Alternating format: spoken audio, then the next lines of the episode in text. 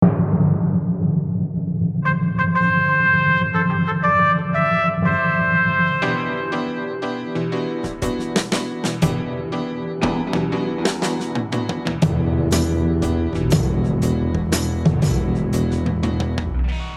bij Onbeperkt Houdbaar, de podcast op het kruispunt van marketing, film en televisie. Elke aflevering bespreken we een tijdloos concept uit één van deze drie werelden, dat je meteen kunt toepassen in het creëren van duurzame content, marketing en storytelling-uitingen. Maar wie zijn we? Nou, mijn naam is Kenneth Stemp en met mij is mijn co-host Carlijn Posma. Carlijn, hoe gaat het ermee? Ja, lekker. Ik heb er wel zin in. Ik heb er ook wel zin in. Ik dacht, eerste aflevering, misschien goed om heel even stil te staan bij wie we zijn en waarom we deze podcast maken. Dus ik wil jou graag de eer geven. Carlijn, wie ben je en wat doe je? Lekkere dooddoener, maar vooral, waarom zijn we deze podcast met z'n tweeën gaan maken?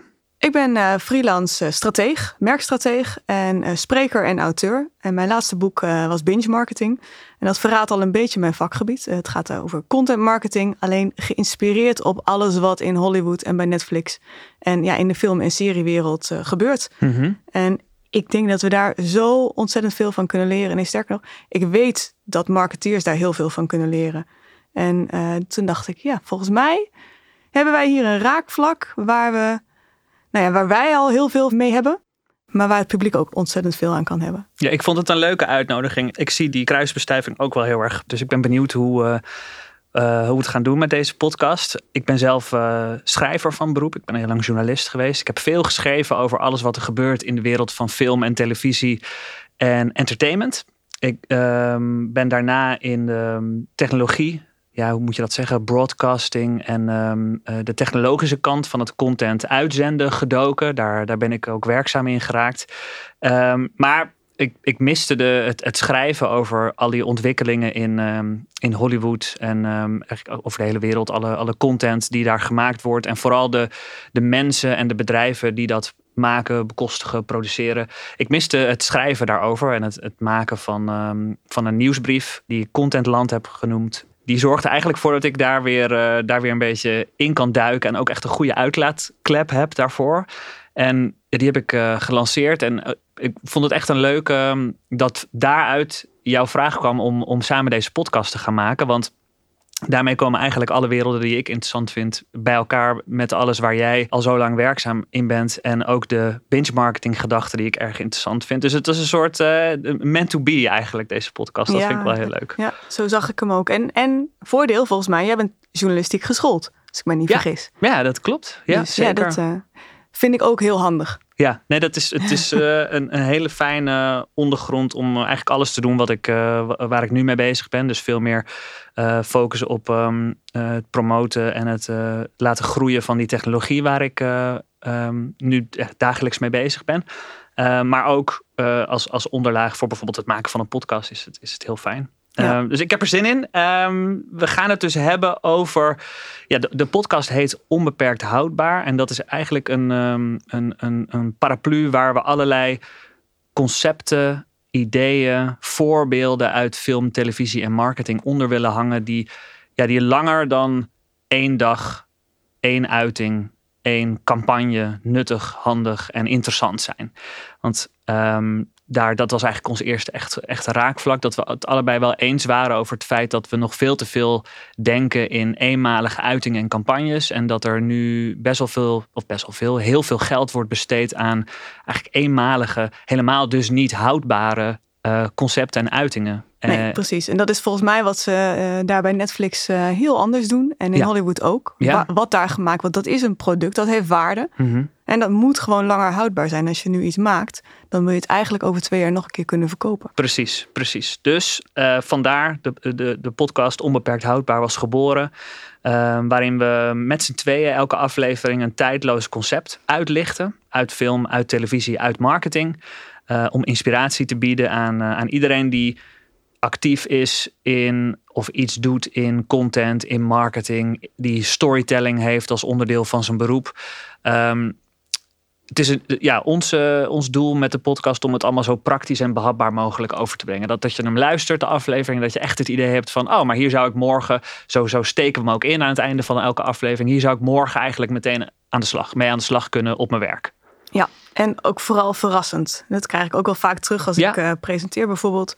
Van goh, wat logisch eigenlijk, had ik dat zelf niet kunnen bedenken. En ik denk dat we ook met deze podcast, de onderwerpen die wij pakken... mensen kennen ze vaak wel, maar hebben geen idee... dat het ook heel relevant kan zijn in hun vak, in marketing of in content. Geen eye-openers, maar ear-openers. Dus dat kun je van ons verwachten in deze podcast. En meer van dit soort one-liners. Goed, oké. Waar gaat deze aflevering dan over? Nou ja, die gaat over een heel erg onbeperkt houdbaar begrip. Iets waar ik eerlijk gezegd nog niet over had gehoord voordat ik jou sprak. Het begrip, de term evergreen content. Ik kan me er wel heel veel bij voorstellen. Ik heb me er inmiddels in verdiept. Maar jij weet er veel meer van, Carlijn, over evergreen content. Kun je uitleggen wat het inhoudt? Ja, nou ja, sterker nog, ik heb er eigenlijk in 2020 mocht ik presenteren in Amerika, de Content Marketing World. Mm-hmm. Dus het grootste content marketing congres ter wereld. Maar 2020, dat weten we allemaal nog wel, toen was corona. Dus wij mochten Amerika niet in.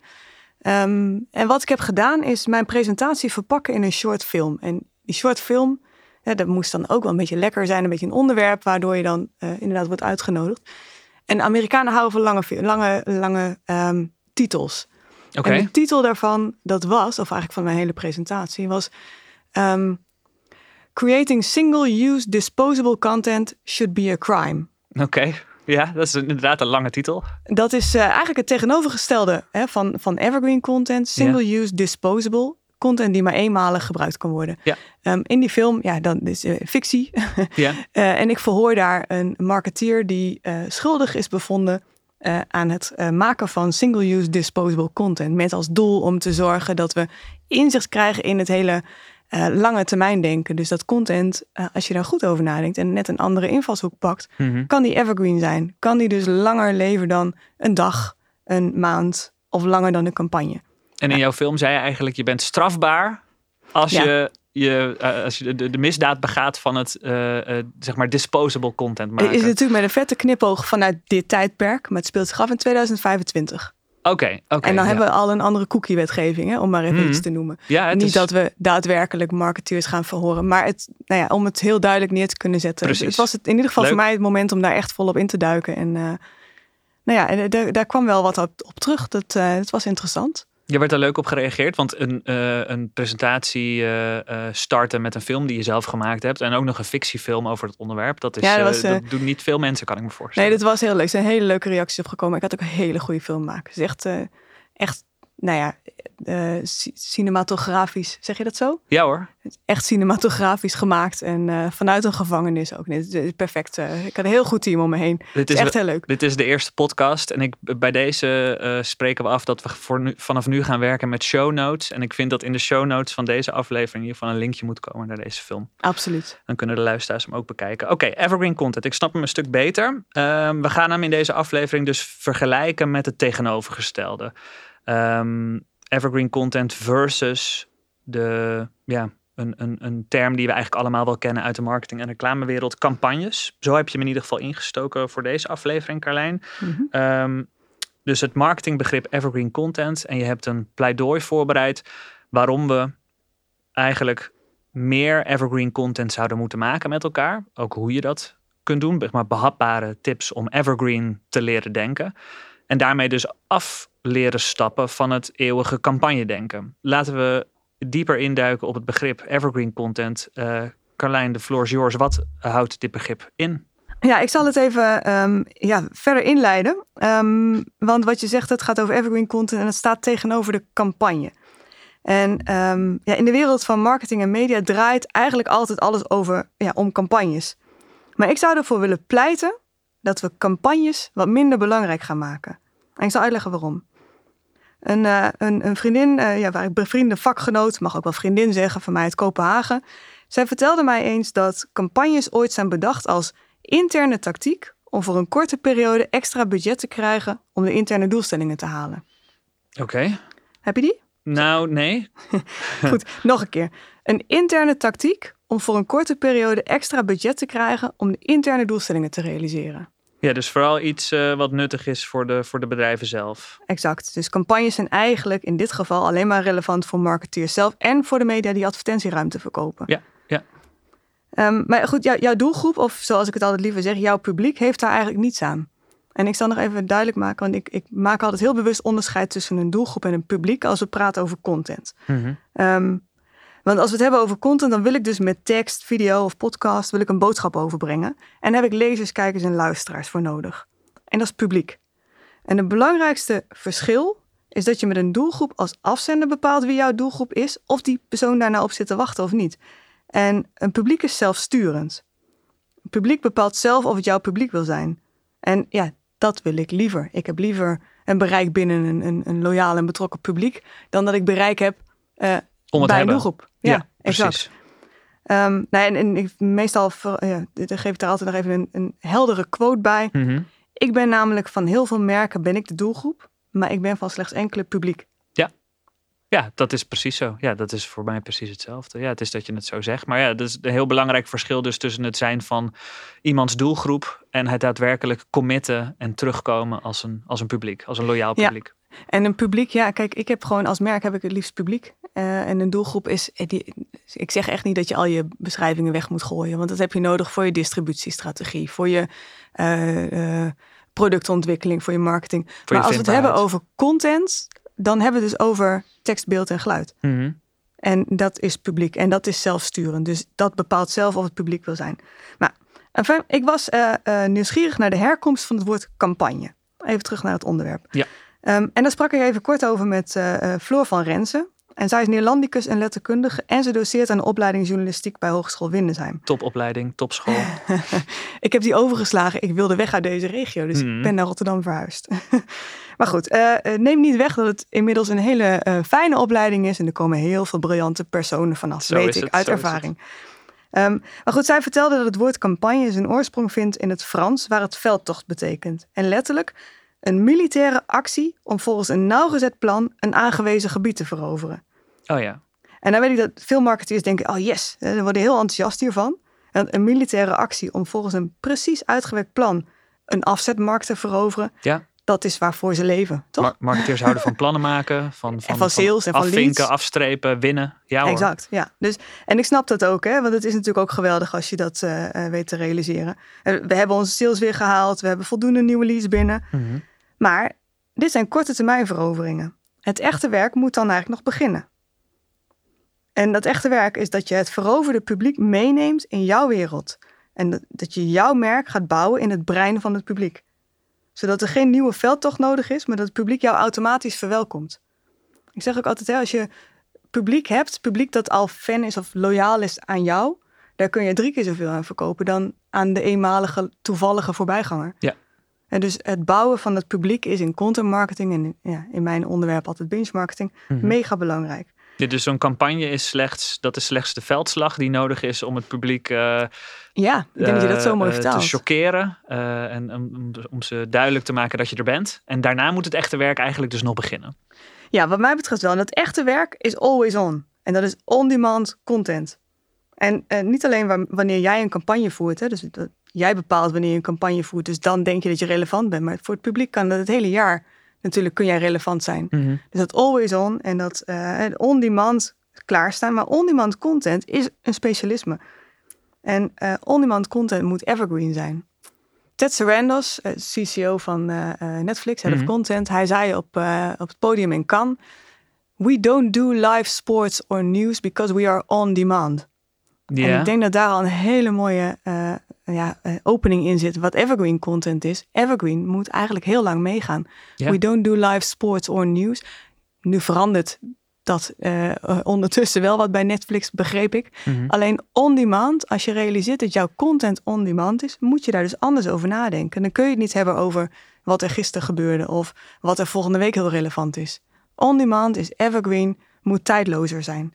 En ik denk als wij in ons vakgebied meer focus leggen op evergreen content en minder campagnes de boventoon laten voeren in onze hele planning, dat we dan voor de lange termijn echt veel beter bezig kunnen zijn. Campagnes heb je nodig hoor. Ik wil ze niet helemaal wegstrepen. Maar we rennen nu van campagne naar campagne. En wij vergeten dat content on demand is en dat we always on moeten zijn. Ja, we vergeten eigenlijk wat inmiddels de behoefte van ons publiek is geworden. Namelijk dingen consumeren wanneer het ze zelf uitkomt. Exact. En dus ook... Ja, dus doe je er automatisch goed aan door content te maken die daarbij past. Die dus ook die niet alleen vandaag of deze week, maar ook volgend jaar nog steeds relevant is. Ja, en dus eigenlijk is het toch ook heel raar dat je nu een campagne voert, omdat jij nu dat budget hebt, hè, zoals gezegd wordt. Terwijl over 3 maanden is jouw campagne niet meer, maar is die behoefte bij het publiek er nog steeds? Dus je zou beter dat campagnebudget kunnen gebruiken om binnen die campagne content te maken die evergreen is, die langer houdbaar is. Ja, en als je hem om zou draaien, en dat is natuurlijk eigenlijk is dat meer jouw wereld, hè? Dat doen ze natuurlijk in Hollywood en bij Netflix ook heel veel. Dan maken ze content, hun product is content namelijk. Ja. En daarvoor voeren ze een campagne om kijkers daar naartoe te trekken. Ja, een campagne rondom de content. Dat is eigenlijk het product. Ja. Oké. Dan hebben we het nu gehad over het... Zeg maar de belangrijkste verschillen tussen campagne-gerelateerde content aan de ene kant en evergreen content aan de andere kant. Dan kunnen we eigenlijk nu ook wel benoemen, en stiekem hebben we dat ook wel een beetje gedaan, wat evergreen content nou zo onbeperkt houdbaar maakt. Bij uitstek is evergreen content onbeperkt houdbaar, zei je net. Ja, als je het heel letterlijk wilt uitleggen, dan is evergreen content eigenlijk... Content die langer houdbaar is dan een dag, een week, een maand. En ook langer dan de campagneperiode. Mm-hmm. Want je kunt natuurlijk prima campagne voeren met je content. Mm-hmm. Maar zorg er dan voor dat die niet daarna niet meer relevant is. Juist. Ja, ik denk dat de belangrijkste voordelen van het maken van evergreen content... dat je die inmiddels voldoende belicht hebben. Ik ben heel erg benieuwd of er ook... Het klinkt zo'n echt een eye-opener, een soort heilige graal. Maar zitten er ook nadelen aan het produceren van evergreen content? Kun je er, ik noem maar wat, ook de plank mee misslaan na een tijdje? Wat zou dat kunnen zijn? Nou ja, wat je mist als je alleen maar evergreen content zou maken... is dat je niet kunt inhaken. Ja zoals ik hem net schetste. Maar je kunt natuurlijk prima inhakers creëren, een campagne. Maar wat ik altijd van belang vind, is dat er... Het moet ergens toe leiden dat ik daar nog achter kan kijken. Volgens mij zei Ryan Reynolds dat ooit ook. En dat is een marketeer, maar ook acteur. Met name acteurs ook. Ja, in mijn wereld is het een acteur. Ja. En jij hebt mij laatst geleerd dat hij ook gewoon een enorm succesvol marketingbedrijf heeft. En daar ben ik ook ingedoken. Die man, heeft een eigen drankbusiness op de markt gezet. Hij heeft even een kleine sidestep over Ryan Reynolds hoor. Want ik heb me hier dus in verdiept. En dat was voor mij heel interessant om ook die kant van de man te leren kennen. Je hebt hem gewoon horen spreken. Je kent hem vooral als Deadpool. Ik ken hem als Deadpool. Ja, ik ken hem als Mr. Romcom uit zeg maar begin jaren 2000. Maar... Dit is ook de man die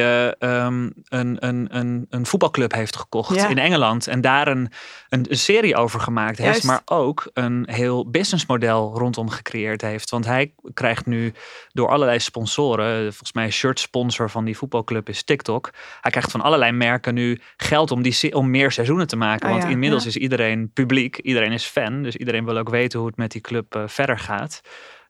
De acteur Ryan Reynolds is slechts één kant van hem. Ja. Maar ik denk dat het wel een hele mooie combi is in deze. Hij komt natuurlijk uit die filmwereld. En als je dan kijkt naar die voetbalclub waar je net over had. Dat is, ik wil eigenlijk die quote even aanhalen wat hij vertelde. Hij ziet een merk als een IP zonder film. Ja, een IP voor de mensen die niet weten wat die afkorting betekent. Kun je dat uitleggen? Oh, sorry. Een intellectual property. Dus een eigendomsrecht van van de creatie. Ja, mag ik het zo? Echt een gevestigd product, een gevestigde naam. Iets wat helemaal uniek is en van jou. Ja, precies. Maar hij toont dus eigenlijk aan met deze voetbalclub... waar hij dan een film of een serie van maakt... Ja. Dat op het moment dat jij jouw product weet te vertalen... of jouw merk eigenlijk weet te vertalen naar film of content of serie... En dat de manier van campagne voeren dus ook in zijn voorbeeld zo is. Ja.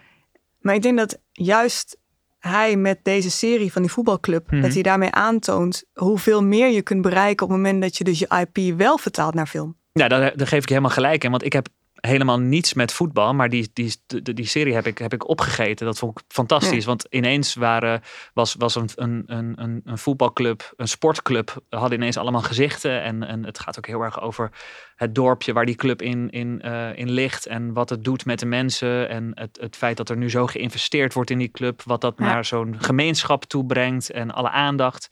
Ja, mij hadden ze meteen. Ik was meteen fan. Ik was meteen publiek. En dan is ineens... hierbij is denk ik het verhaal... Het onderwerp is voetbal, maar het verhaal is natuurlijk veel breder. Zeker. In dit voorbeeld. Ja. Maar ik denk dat het... kijk, in eerste instantie Ryan Reynolds, wat hij deed als marketeer... was wat mij betreft vooral te danken aan zijn influencer status en rol. Maar dit is dus echt zo'n voorbeeld... waarbij hij nieuwe content, evergreens, creëert... En waar je, als je niet meteen hebt gekeken... dat kan je volgend jaar ook nog instappen. En dat proces blijft maar lopen. En ik denk dat dat een hele mooie is. Maar goed, jij vroeg eigenlijk naar de nadelen ervan. Ja. Dus de nadelen zijn misschien dat je wat minder vrij zou kunnen zijn... op het moment dat je dus wel... je longform content, zo noem ik het dan maar even... daar waar je het hele verhaal wilt vertellen... Mm-hmm. Dat je daarmee niet kunt inhaken op de actualiteit. Maar... ik ken die vraag natuurlijk, want ik heb hier heel vaak gesprekken over gehad. Ja. En waar dan weer een voordeel aan zit, is op het moment dat je dat niet doet, maar je haakt wel constant in met mini-updates. Hè? De trailers die je rondom je core film of je core content, en het hoeft niet altijd film te zijn, kan een podcast zijn, kan een artikel zijn, kan een whitepaper download, een boek, het kan van alles zijn. Mm-hmm. Maar de trailercampagne die daaromheen voert, die mag natuurlijk actueel zijn. Ja. Die kan heel goed inhaken op wat er op dit moment aan de hand is. Ja, inspelen op actualiteiten. Zodat op dat moment die campagne goed scoort. Maar het eindproduct waar de campagne naartoe leidt, is een stuk evergreen content. Exact. En ik denk ook in dat geval, op het moment dat je dat gaat doen, ben je echt aan het bouwen aan je lange termijn merk. Lange termijn breinpositie eigenlijk bij het publiek van jouw merk. Ja. Leuk hoor. Ja, voor iedereen die zich nu heel erg afvraagt... wat is die voetbalserie van Ryan Reynolds? Dat is dus... Het is een Disney Plus serie in Nederland. Hij heet Welcome to Wrexham. En Wrexham is W-R-E-X-H-A-M. Een van de blijkbaar dus oudste professionele voetbalclubs van Engeland. Die Ryan Reynolds gekocht heeft met een andere bekende televisieacteur, regisseur, producent. Rob McElhenney. En hij is van onder andere van Always Sunny in Philadelphia. Een dikke tip wat mij betreft. Welcome to Wrexham. Oké, tijd voor een korte break. Als we terugkomen gaan we het hebben over de manieren waarop je evergreen content heel concreet kunt toepassen in een dus duurzame content of marketingstrategie. Tot zo. Het begrip cultfilm is ontstaan in de jaren 70. Toen lieten bioscopen in Hollywood en andere grote Amerikaanse filmsteden rond middernacht de films zien die filmcritici in de kranten en tijdschriften overdag hadden afgemaakt. De Midnight Movie werd geboren en hoe loyaler de fans, hoe groter de cultstatus van de film, ondanks de vaak lage budgetten. En de allereerste film waarbij dat gebeurde was horrorfilm Freaks uit 1932. Horrorfans vonden hem fantastisch, maar critici verschrikkelijk. Iedereen die deze film goed vindt hoort thuis in een gesticht, aldus een criticus. Dat maakt mij eigenlijk alleen nog maar nieuwsgieriger. We gaan verder over evergreen content, maar dan nu heel concreet. Hoe kun je dit onderwerp toepassen in je werk? In jouw volgende duurzame marketingstrategie? Wat zou je, als je morgenochtend op je werk aankomt, kunnen doen om evergreen content te gaan toepassen? Om op een evergreen manier te gaan denken? Is er iets wat meteen bij je te binnen schiet, Carlijn? Een soort van eerste tip? Nou ja, uiteraard. Waar ik altijd mee zou beginnen is eerst eens kijken van wat is dan het verhaal van jouw merk. Ja. Dan zoomen we even helemaal uit. Welk verhaal ga jij als merk vertellen? En ik vergelijk dat het liefst met het scenario van een steengoede tv-serie. Dus stel dat jouw merk een tv-serie zou zijn, waar gaat het dan over? Dan zoom je echt eventjes helemaal uit. Is dat een vraag die iedere onderneming, ieder merk aan zichzelf kan stellen?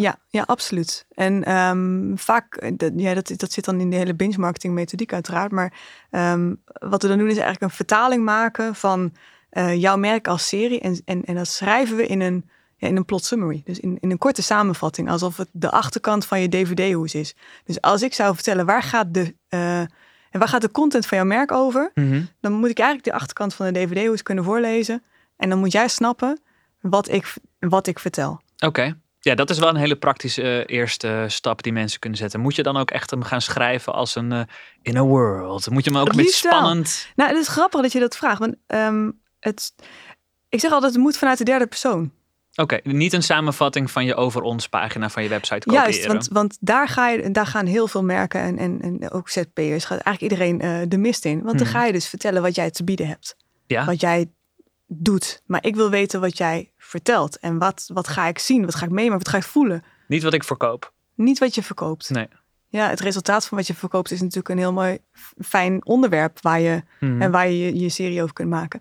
Maar goed, dat is wel even, dat is echt even uitzoomen. En dat is dus die basis van waar jouw verhaal over gaat. En vervolgens, ja, zeg ik altijd, van probeer het dan in te delen in seizoenen en afleveringen.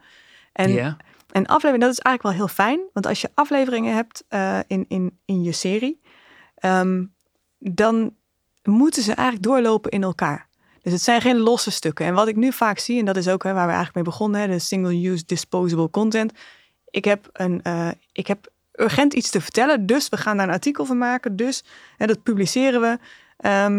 En daar proberen we zoveel mogelijk aandacht voor te krijgen. Yeah. Maar als je nu even uitzoomt en je pakt dat dus evergreen op, dan ga je kijken van welke verhaalreeks ga ik vertellen aan mijn publiek. En hoe krijg ik ze mee van aflevering 1 naar 2 naar 3 naar 4... En dat maakt al dat je op een andere manier gaat kijken naar jouw content. Dat het geen one-offs zijn, maar dat het afleveringen zijn die jij bijzet in je database aan on-demand content voor het publiek. Op het moment dat zij er behoefte aan hebben.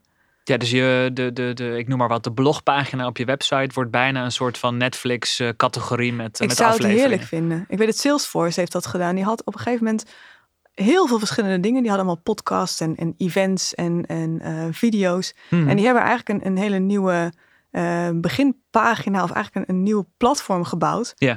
Wat een soort streaming service is geworden voor al die verschillende content die zij bieden. Rondom hun merk. Rondom het merk van Salesforce, ja. Cool. Ja, dus eigenlijk zou je als merk gewoon moeten kijken, of maar zelfs als ZP'er, hè? Yeah. Dat je een streaming service bent.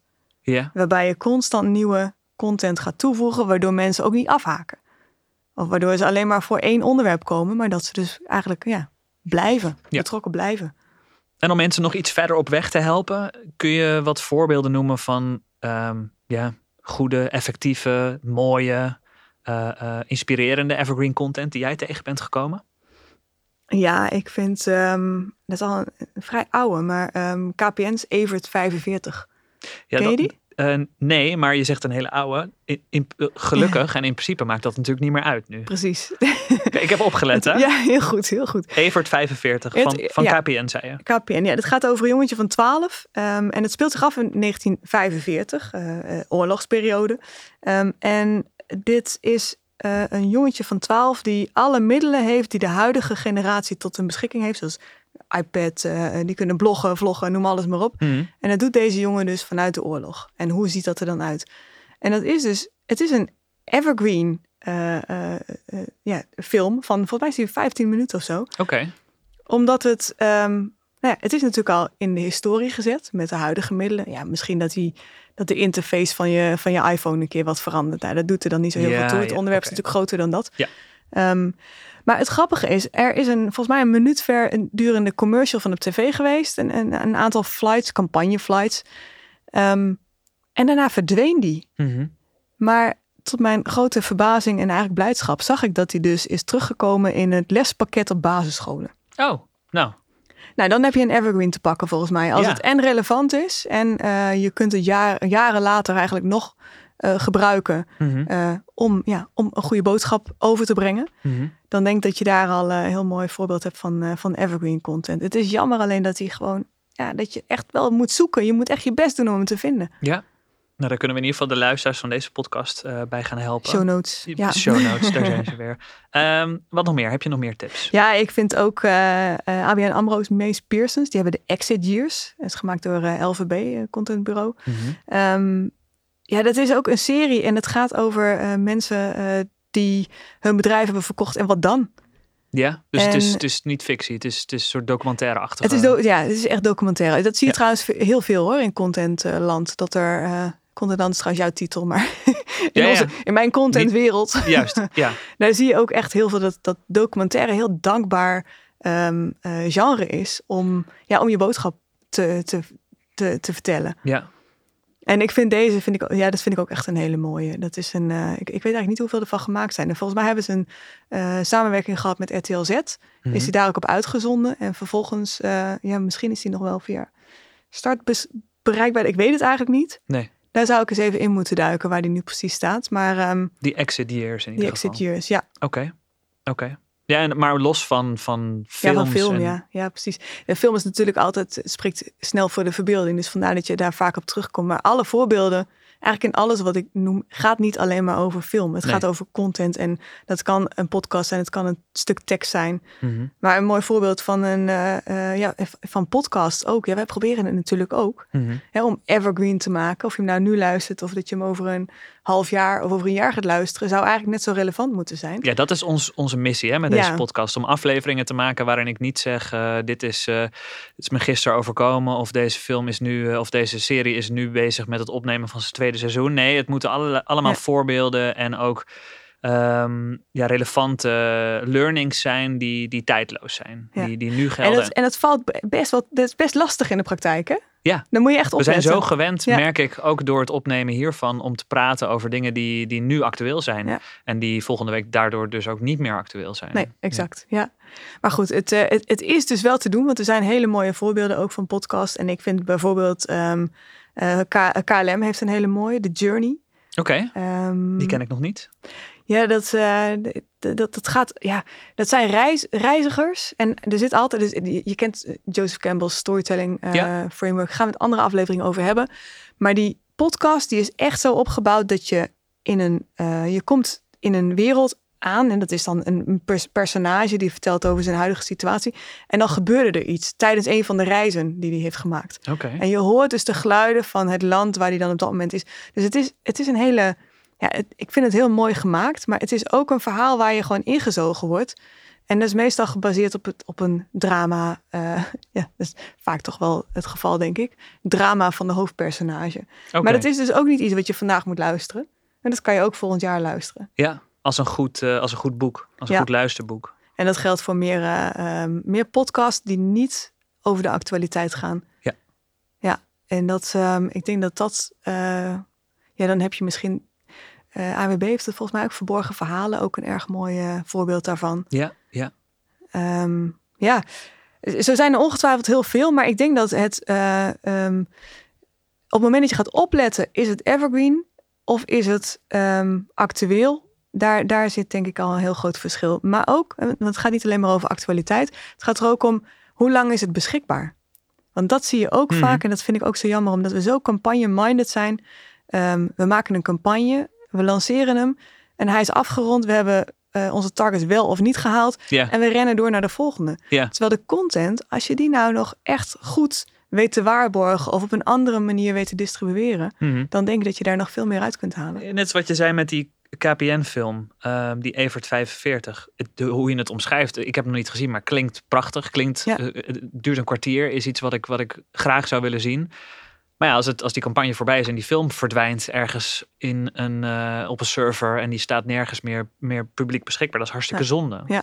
Ja, absoluut. Ja, ik probeer zelf stiekem natuurlijk ook wat van die mooie films te bewaren. We hebben een samenwerking met Bytes met /i. Ja. En dat is eigenlijk een streaming service voor merkcontent. Dat is nog een start-up. Voor precies dit soort dingen eigenlijk. Dit gaat alleen over films. En ze moeten ook lange films zijn. Of lange films, langer dan 2-3 minuten. Precies. Maar er staan wel echt mooie voorbeelden. Bijvoorbeeld van Dela. Dela in coronatijd. Achter de schermen. Wat daar gebeurde. Wat de medewerkers meemaakten. Hele mooie film. Mm-hmm. Maar is niet per se in een campagne voor het grote publiek gemaakt. Maar is echt een hele mooie film om naar te kijken. De oude campagnegedachte is nog... we hebben hem al een keer gebruikt. Juist. Hij is op. De mensen hebben het gezien. En dit is helemaal niet waar. Nee, dat is helemaal niet waar. Nee. Ja. Leuke conclusie om te trekken. Eigenlijk de houdbaarheid van je content is vaak langer dan je denkt. Exact, ja. Ik vind dat een hele mooie conclusie. Eigenlijk is er dus meer evergreen content dan je denkt. Ja, en heb je misschien ook wel veel meer evergreen content liggen. Of kun je content die je hebt liggen relatief simpel forevergreenen. Oh, dat is een mooie. Laten we er een werkwoord van maken. Ja. Forevergreenen. Mooi. Vond je dit nou een leuke aflevering? Dan zouden we het ontzettend waarderen als je met iemand deelt die dat kan waarderen. Ook zouden we het geweldig vinden als je ons met 5 sterren beloont. Bijvoorbeeld op Apple Podcasts of op Spotify. En als je helemaal fan bent van ons, van Onbeperkt Houdbaar, van mij en Carlijn, daar ook een recensie wilt achterlaten. Dan worden we nog beter gevonden.